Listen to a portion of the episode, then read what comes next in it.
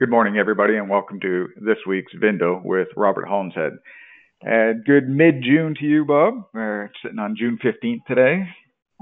Same And, to you, my uh, friend. Is you. the frost done in in the, the northern latitudes there, my friend? Oh my my goodness. So so I think you guys have been uh, sucking our secondhand smoke down your way, haven't you? Well, no question about that. Plus, we've been in the middle of an unbelievable June drought. Uh, you know, late May June drought. I've never seen nothing like it since I was a little kid. Unbelievable. So, you know what happens. That's all. So overcast skies and uh, no rain. Which is uh, Zero There it is. rain. In other words, it can thunder and lightning, and it, before the rain hits the ground, it evaporates. Uh, you know, it's it's very weird. It's kind of like the market. Actually, I don't want to say that the climate has something to do with uh, you know what's happening in the general marketplace. so my neck of the If you were woods, superstitious, Coast, you would believe it. Yeah. My neck of the woods on the East Coast Canada, I'm hearing, um, you know, we chat with dealers every day, daily, and uh, there's a lot of trepidation happening in, in franchise stores, uh, in their showrooms and stuff like that. Um, a little, yeah, I, I think trepidation is the word. There's just a little uncertainty with, with the lack of traffic coming in to shop cars and just seeing if you're seeing that, uh, stateside or what's happening in the market in general, kind of on a macro level and, uh, maybe dive into a bit if we could on, on the wholesale side of things, because I think it all kind of, Yeah. well, it's definitely interconnected. So, Yeah. So there's all sorts of things we can refer to in terms of uh, uh, uh, the number of appraisals we're doing. If we're doing a half a million appraisals, normally the number of appraisals is way down, uh, probably down a hundred thousand in uh, AccuTrade, uh, you know, month over month. So that's not a good indication, except it's an unbelievably good indication if you're going to set up the premises to come to a conclusion that would make any sense. Um, uh, I think uh, what what I'm feeling and hearing and seeing is, you know, we got I don't want to exaggerate, but maybe an extra mm, 30, 50 calls per day from dealers that want to sell cars that, you know, they use other marketplaces. They're not getting the job done. They need to get off cars. You know, they have lots of inventory. They're absolutely crushed in. And even when you try to put them on, name any marketplace, you wind up playing with your putts. And, uh, you know, that doesn't uh, stop curtailment you know, curtailment is constant, doesn't know what the climate or what the interest rates are. They just know they need to get curtailed. And that obviously puts a squelch. Uh, I'm going to use an example. When we were children and doing the north south run back in the uh, early 80s, buying cars in the south, selling them in the north, buying them in the north, selling the south. So you absolutely did not have an option of not selling whatever you drug uh, from South Carolina to Philadelphia uh, to sell because that's what you, the money you use to go back the other direction. And if you didn't, for some un- unknown reason, sell, you, you couldn't really buy, right? It's not like we were working with a hundred million in those days. It was like uh, your cash needed to turn. So in in today's world, if you're not turning your cash retail or wholesale, your intestinal fortitude to um, you know be a big shot and go out and start banging away and buying more cars, it evaporates it's just not there. So when you look at the uh, general circumstances, I, I study very closely how many people are logged in on simulcast, where they are. Um, you know, we get a little report that says, you know, it's 1,900 total dealers, where they are, who they are. You know, obviously, it's always at least 80%. I'm going to say 85% used car dealers that are logged in to buy cars at any auction. Um, you know, the fact that some new car dealers actually do buy cars, uh, you're not going to deny that, but very small percentage that are actually the players. That then reflects, um, you know, everybody's in the grandstands, very few people on the playing field.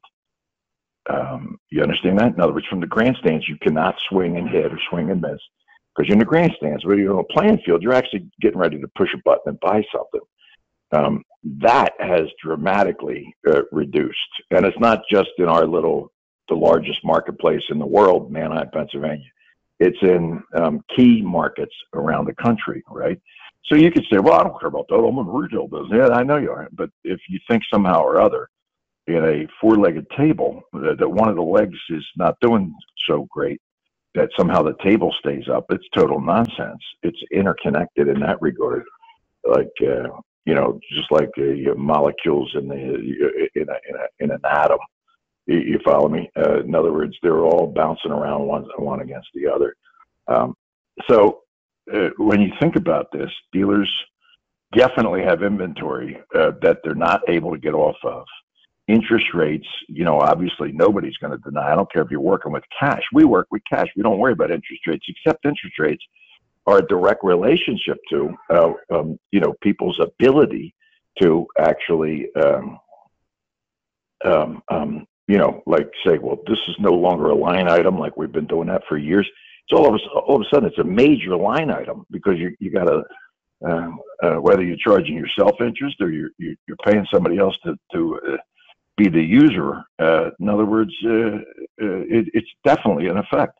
Another thing that's 100% factual, no matter what any is, you know, like what you read or hear, cars are in inventory.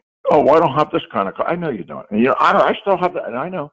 But there's a lot of cars sitting around that you're paying interest on. And in other words, now all of a sudden you can't be buying these relatively late model cars and thinking you're going to plant the McGillicuddies in them uh, because interest rates won't allow it to have number one. Number two, you're you're using up a potential new car sale by planting someone in a used car, and uh, you know that unfortunately, and you know theoretically, you're going to get a better car to trade uh, that you can trade on new cars. All, all the rest of it goes down. It, but at the same time, that means there is way less interest in an almost new uh, car, and you, you can go into certain brands where that almost new is like a 20 or 21, 22 for sure.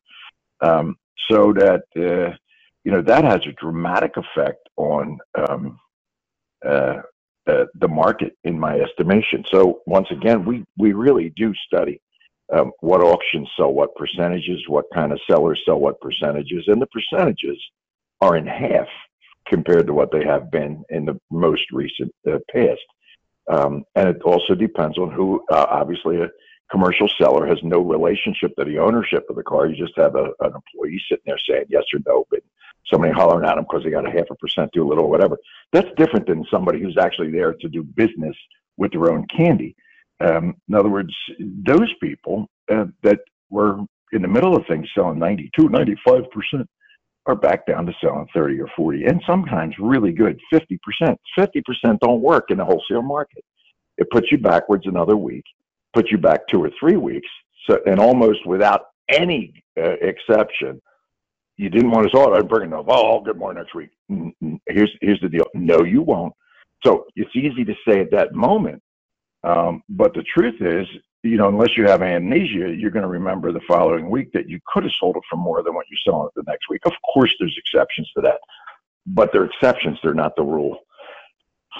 All of this adds up to a um, not disaster at all. You just have to be uh, understand the rules of the game. Um, understand that we are in a three, as in a three strike marketplace. You got to touch on the history. In other words, the facts. Nobody in the world can. Oh, you don't know what he's talking about. I could sell anything with a big Carfax. Good for you there, muscle man. The truth of the matter is Carfax matters. AutoCheck matters. Um, you know, it, it, if you're sitting there banging away and you got nine million other options to buy something different, and you're going to go ahead and step up to the plate and bang away on a bad Carfax, minor or maybe that the whole minor thing is such a horrible joke. It's a touch, and what that means on a Land Rover, with any kind of a touch. You're selling it to another yuppie when you bring it back, and that yuppie sees the touch.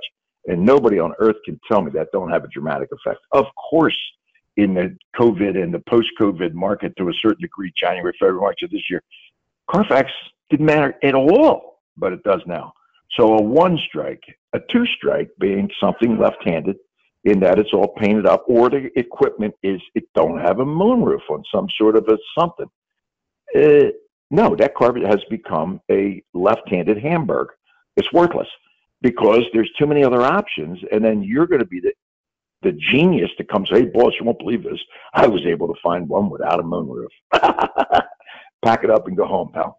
In other words, there's a strike, no question about it, in terms of uh, uh, uh, uh, equipment and condition. There's no no doubt about that.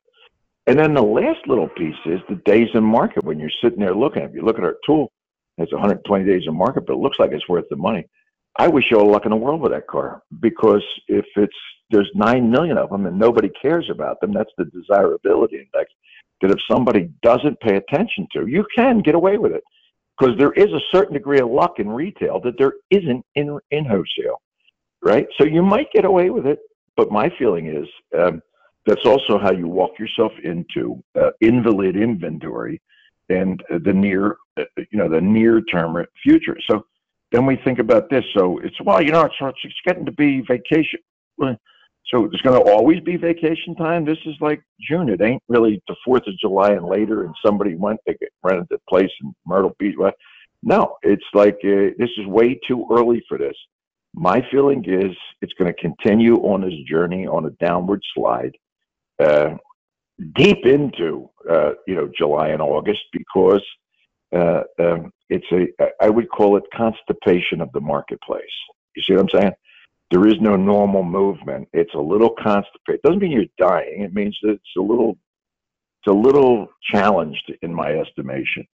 Um, you know, and uh, if you if you have the ability to close eyes and flush, uh, you know, the, the the suggestion obviously would be, you know, repack with cars that have uh, and obviously, there's always the option of cars that are challenged. If you're buying them worth the candy, they're definitely worth the money. But you just can't ignore the strikes and then say, "Well, I bought three more cars today." Yeah, but if they're all striked up, in other words, you you you're digging yourself a little deeper hole.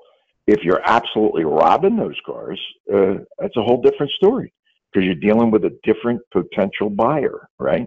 The best end user is a different person with a bad Carfax, no gear, and uh, uh, you know, like painted from asshole to belly button, right? So it's a different kind of thing, and that's a whole altogether different. Now, how many dealers have those kind of customers? Certain people don't ever see that customer. Certain people live off of those customers, uh, and uh, you know that's something for you know everybody to decide what they're doing in that case. But you know, uh, from a uh, a general uh, standpoint, I think um, uh, we're in a little bit of a weird thing, and I don't know that it's going to be going away in the next, you know, five minutes. You follow me?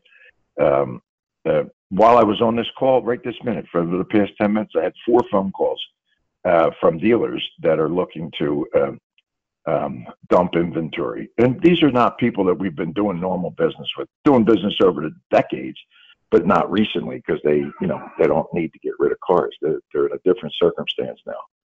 So it's uh, you know it's an interesting circumstance that we're going to be sitting in here for a couple minutes. Does that make any sense to you, my friend Shawnee? No, I appreciate it, and I think everyone appreciates uh, your uh, point of view on on what's happening in the market. So much appreciated. And All right, uh, doctor. Thanks, Bob. Have fun, everybody. See you later.